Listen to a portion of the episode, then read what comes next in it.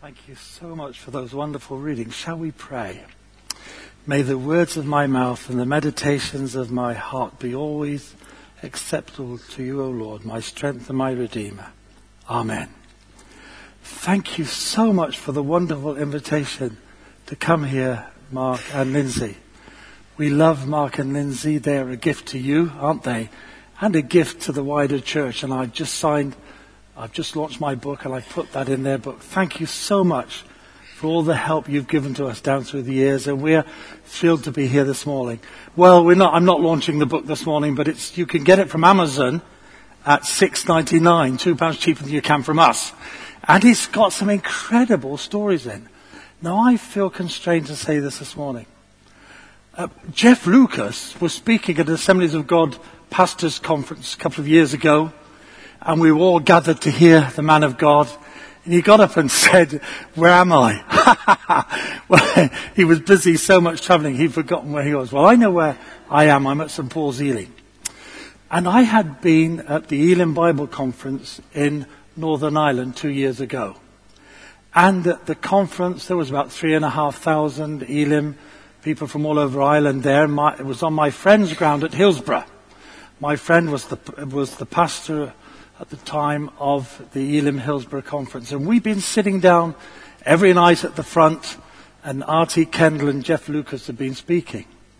And on the Thursday night, we couldn't go to the front of the church. And we had to sit at the back. And my friend Robert said, I'm really sorry, Stuart, but we'll have to sit at the back tonight. And I said, don't worry, God's in this. And so when Jeff Lucas got up to speak, he said, just turn to each other and say hello. Well, there was a couple in front of me with a teenage daughter, and they looked really, really suntanned. Now, my brother-in-law had been in the army at RAF as a RAF policeman, and he'd served uh, in, Cy- in Cyprus at Dhekelia. So I said hello to this man, and I said, "You're so suntan. Where do you live?" He said, "Cyprus." I said, oh, I was in Cyprus at, at Famagusta, and he said, I said, my brother-in-law was at Dhekelia as a RAF policeman, and he said to me, is his name Robert Mo- um, Fred Moore, and is he dead? Well, that is my brother-in-law. And he wasn't dead. He said, I've been looking for him for 10 years. Wow. So I said, we'll speak to him after the service. See, the Holy Spirit is so wonderful. And so I was enabled to let them speak to each other after the service. They've been in a fellowship together at Dhekelia. I want to share with you, and the book talks about this. The Holy Spirit is so powerful. I was preaching at Reigate Baptist Church a few years ago. I'd been there every year, and my friend John Potso was the pastor. And I'd gone there this Sunday morning, and I felt the Holy Spirit say to me, I don't hear words, I just know. I feel it, and I know it's the Holy Spirit speaking to me. I said to John, how long have you and Kate been here? He said about eight years. John was the associate pastor. I said, John, you've been here too long. It's time you had your own church. And he said, yeah, maybe it is. The following Sunday, I was preaching at New Malden Baptist Church. And the elders, they didn't have a pastor. The elders came to me and said, we can't find a pastor. So you know what I said to them? I said, go across to Reigate Baptist Church and see John Potso. And they went. And they heard him preach. Then they came back to me and said, Stuart, we want to invite him. I said, why are you asking me? So I phoned John. And I said, they're interested in you coming as a pastor. And so he went to preach. And I spoke at his induction. And I said, John, I don't know why I'm here because you're a Chelsea supporter and I support Arsenal. By the way, what time is the game's on tonight? And they're now renovating the church. The church is in growth. He has huge alpha. It's the Holy Spirit that makes the difference. It's the Holy Spirit, that, the anointing that breaks the yoke. Not by power, not by might, but by my spirit, saith the Lord. Caleb. What a name. My servant Caleb, who has another spirit, a different spirit. Oh, friends, be open to the Holy Spirit and learn to listen and trust Him, and you'll have an incredible life. I, I just wasn't prepared to say that, but uh, I just felt constrained to say that. Please speak to each other afterwards and welcome each other and see what God has in it for you who you're sitting next to. Now, I have done 60 missions with Baroness Cox, and we rely on prayer. Thank you so much for you as a church, amongst all the things you do. You support us too. Thank you, Mark. So thank you for being part of our work of being a voice for the voiceless. We had gone to Nagorno-Karabakh and the Caucasus many times with aid on big Russian jets. And in 94, we did eight missions and we took a thousand tons of aid down to the besieged Armenians where there is renewal in the Orthodox Church. And on one trip I didn't go. Caroline took a party of British Anglicans and they were touring the churches. And every morning, as is her wont, she uh, does her devotions from the UCB Bible notes. And at this particular day, they'd been up by the Azeri border praying. They had been kneeling and a rabid dog came out of the border. And who should it bite but Caroline? Well, she phoned me and she said we were doing the devotions in the office. She said, Stuart, please pray for me. I've been bitten by a rabid dog and I've had to have the injections. My friend colleague, my colleague Mervyn said that's all we need. A rabid cox running around. Well, anyway, we prayed and she recovered but the dog died. Well, you think about that. Anyway, didn't really, but anyway, we, we have to have a sense of humour in the work we're doing. So I want you this morning to think about our work of being a voice for the voiceless. Proverbs 31, 8 and 9. God called his people, his covenant people, to speak up for those who can't speak for themselves. And it's our joy and privilege to be a voice for voiceless Christians in uh, and others in some 25 countries of the world. I'm just going to take you to four places. Now, that man, Ebed Melech, is a wonderful man. If CSW had been operating in Old Testament days, he would have been a member because he was a covenant child of God. We're told in uh, chapter 39, verses 15 to 18. He had a faith and a trust in God like you and me. He was informed because when the prophet was put in prison, he knew he couldn't Google anyone. He couldn't listen to the BBC World Service. He had no website then, but he knew that the man of God was in prison. And so thirdly, not only was he a covenant child of God like you and I, not only was he informed, but he did something with that information. And I pray this morning that we will not only be hearers of the word, but doers also. So come with me to four countries quickly where we are working at the moment and have up-to-date information. First of all, to uh, just before I do, our work as advocates. So we'll go to my next picture. I didn't show this at the first meeting, but we do advocacy at the highest level, in the highest forums of the world, uh, at the UN Human Rights Commission, and this is a picture of the Human Rights Council in Geneva.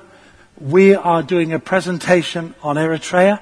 They invited us to do it because of our work of doing accurate, true reports of what's happening to Christians. There are 3,000 Eritreans currently, Christians currently in prison at the moment as we sit in this lovely church worshipping.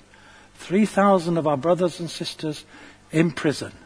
And so they invited us to do a presentation to the whole Human Rights Council in Geneva. And the man on the left is an Eritrean journalist who had been in prison for his Christian faith. And we were able to share and give out documentation about the imprisonment of Christians in Eritrea. And that's what we do best. That's our unique selling point. We don't do aid. We don't even preach the gospel, ready to give an answer to every man for the hope that lies within us, but we are advocates. And we do it absolutely passionately, uh, seven days a week, every week of the year, we're working. So come with me, first of all, to Iran, briefly. This is one of the stars of the church, a man who should be in Hebrews 11 on that list, Pastor Soodmand, the pastor of the small church in Mashhad, one of the holiest cities in Iran. He went there in the late 80s to pastor a small church, actually a Pentecostal church. Um, Edward Hovsepian Mehr, who's at the Iranian Christian Fellowship in Chiswick, and his brother sent Pastor Soodmand to Mashhad and the church grew. He prayed for Muslims in Mashhad. He shared the gospel with them. And the church grew and the authorities were so concerned about the growth of the church, they detained him, they imprisoned him, and on the 3rd of December in 1990, when his wife and children went to see him, and his wife was blind, they went to see him, they said, We're sorry, he's been executed. You can get his body from the morgue. That was an attempt to stop the growth of the church in Mashhad. I was privileged to be in that church in Chiswick on the 3rd of December, just gone, and we heard this news. Today, there are 200 churches in Mashhad. Isn't that wonderful? Hallelujah. Praise God. Jesus said, I will build my church and the gates of Hades won't prevail. And there are now thousands and thousands of Christians in Iran. They are coming, Muslims are coming to God. They're seeing dreams of Jesus. And they're turning up at, to pastors' houses and asking for Bibles. How have you become a Christian? We saw Jesus in a dream. Isn't that fantastic? They see the satellite programs on Sat 7. And so last June, the authorities in Iran suddenly woke up to the fact that there are so many Christians in Iran. And so they started to detain and imprison church leaders. And so far, 282 of the foremost evangelist pastors and teachers in the church in Iran have been arrested and detained in 34 cities in Iran. 123 over Christmas Day, Boxing Day, and the day after this year. Many are still in prison. Would you pray for this young man, a wonderful pastor? We'll go to the next picture. Farshid. Let's say his name together. Farshid. Come on, that was terrible. Farshid. I want you to pray for him. He is one of the key leaders of Elam Ministries network in Iran. He has been in prison now 101 days. He has been subject to, let me tell you what he's been subject to, and I didn't have time to put this slide up. Solitary confinement, sleep deprivation, many hours of interrogation, loudspeakers outside of his uh, cell, and religious broadcasting, threats of execution, the gun put to his head and the trigger pulled, pressure to recant faith, verbal insults, other forms of psychological torture, prolonged beating, and denial of medical attention. Would you pray for Farshid and the church in Iran? And you can get lots more of information from our table and our website. Come with me further to where are we going? We're going to northern Nigeria. I've been to the cities. Uh, we'll go to the next picture, Alex. To the cities of Kano, Kaduna, Jos, Bauchi, and Maiduguri. Every time there is a publication in the West about Islam that's critical and not helpful, churches are burned in Maiduguri. This is a picture of another man who should be listed to the list in Hebrews 11, Pastor George Orji. In July 2009, Muslim extremists a, an organization called Boko Haram walked into Maiduguri, rounded up under guns and um, their hardware 250 Christians and put them in a compound. To the Christian women in the compound, um, they said this, we're going to use you. They, are, they said initially, our disputers with the military and the police. But to the women, the Christian sisters, they said, we're going to use you as a shield uh, between us and the military and the police if you don't recant your Christianity. To the pastors, they said, if you don't recant your Christianity, we're going to behead you. And that man, Pastor George Orji, had been in Jos earlier in the day. He'd gone back to Maiduguri. His wife was missing. She was in the compound. He went into the compound and saw what was happening. And then, like Mark would do, uh, he went from couple to couple and stood with his church and other church members and prayed and encouraged them. And finally, he was brought before Yusuf Muhammad. He told him that God loved him. He told him that if he repented and accepted the Lord Jesus as a Savior who died on the cross for him, there would be a place in heaven for him. And then he was taken away and beheaded in the compound. There were other pastors too that were executed. This is what he said to his best friend before he saw Yusuf Muhammad. If you survive, tell my brothers that I died well and I'm living with Christ. And if we all die, we know that we die for the Lord. Would you pray for the church in northern Nigeria? We have lots of information there um, at the table. And then we'll go on to Pakistan, a place where I've been working for 18 years. This uh, is a picture of Shahbaz Bhatti. You'll have seen him on the television recently. Shahbaz Bhatti was a wonderful Christian who lived his life out and out for God.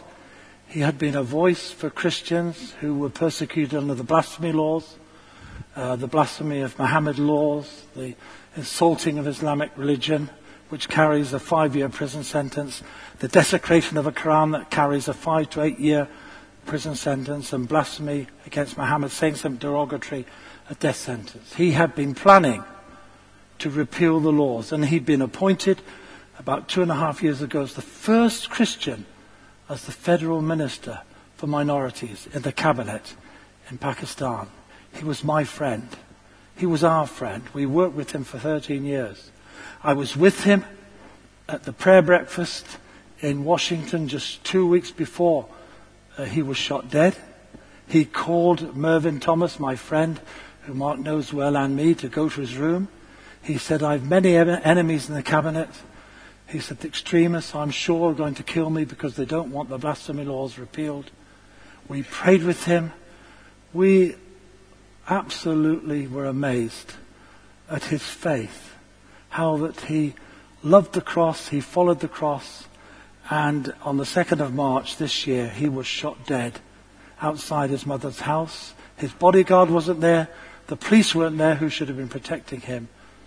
And another martyr should be added to that list. This is what he said in November when he was with us at our conference. Thank you, Alex. Minister Bhatti, you, we forgot one question in the interview. Your life is threatened. By whom? And what sort of threats are you receiving? The forces of violence, militant band organization, the Taliban and pro-Al-Qaeda, they want to impose their radical philosophy in Pakistan. And whoever stand against their radical philosophy, they threaten them. When I'm leading this campaign against the Sharia laws, for the abolishment of blasphemy law, and speaking for the oppressed and marginalized, persecuted Christian and other minority, these Taliban threaten me. But I want to share that I believe in Jesus Christ who has given his own life for us. I know what is the meaning of cross and I'm following of the cross. And I'm ready to die for a cause. I'm living for the, my community and suffering people and I will die to defend their rights. So these threats and these warnings cannot change my opinion and principles. I will prefer to die for my principle and for the justice of my community rather to, to compromise against uh, on the, these threats. Thank you. Pray for Pakistan. He is, Shahbaz is a great loss. He was their hope in the government. Pray that God will raise up other men, true godly men, to stand for his cause and his work in Pakistan. And finally, come with me to Egypt. I've just met an Egyptian in the congregation which thrilled my soul. We have been praying for Egypt now since last September. The Coptic bishop of the Copts in the UK, Bishop Angelos, and the evangelicals came to CSW and said, can we work together to pray for Egypt because the elections are next year in September? There had been a shooting outside a Coptic church on the 20, round about the end of January last year, which stunned the Egyptian Christians, who for years and years have been discriminated against, marginalized, churches burnt, Christians attacked, Muslim apostates to Christians cannot have a Christian marriage, cannot send their children to Christian education, cannot have the word Christian on their ID cards. And so we began to pray for the church in Egypt, for more freedom for them. And Christian women, single and married women, have been targeted to lose their faith. And I could tell you some horrendous stories of the Egyptian Christian women that we've helped in the UK.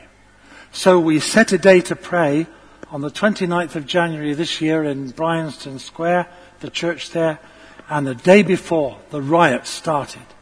We shouldn't have been surprised because we were praying. James 5:16 says the effectual fervent prayer of a righteous person availeth much. And so things have moved on so fast.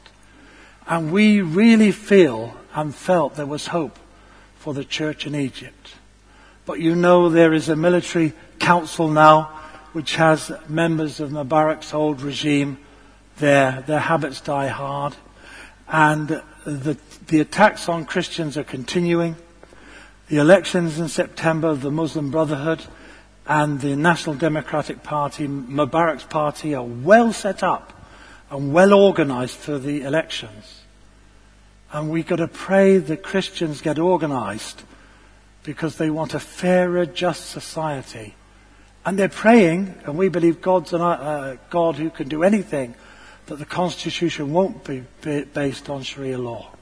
And so we want you to pray for the church in Egypt. We want you to pray for uh, freedoms for them. We want to pray against the attacks that are happening on Christians.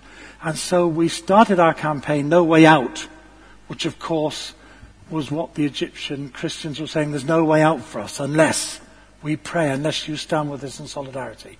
So we've got a petition here this morning, and you can't come with us on the mission. Sometimes they're very dangerous, but you can pray you could sign the petition, which we're going to give to William Hague. We're looking for 50,000 signatures. We're going to give the same petition to Baroness Ashton at the EU and the same petition to Congress and Senate and Mrs. Clinton. Please help us. I was at the door at the first service and one of our supporters who's here in the church said, do our prayers and letters matter? Oh, they certainly do. I'm going to astound you. When pastors Pastor Damanik of the Sulawesi Reformed Church was unjustly imprisoned in 2002 to 2004. He'd been accused of having ammunitions in his car. He was detained, arrested, and he went to prison for four years.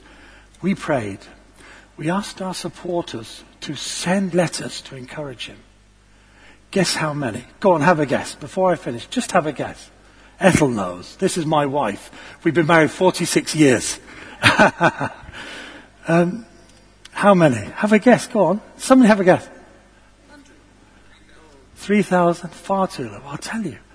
67,895 cards and prayers and psalms were sent by mainly our support base to that man in prison. What an incredible encouragement.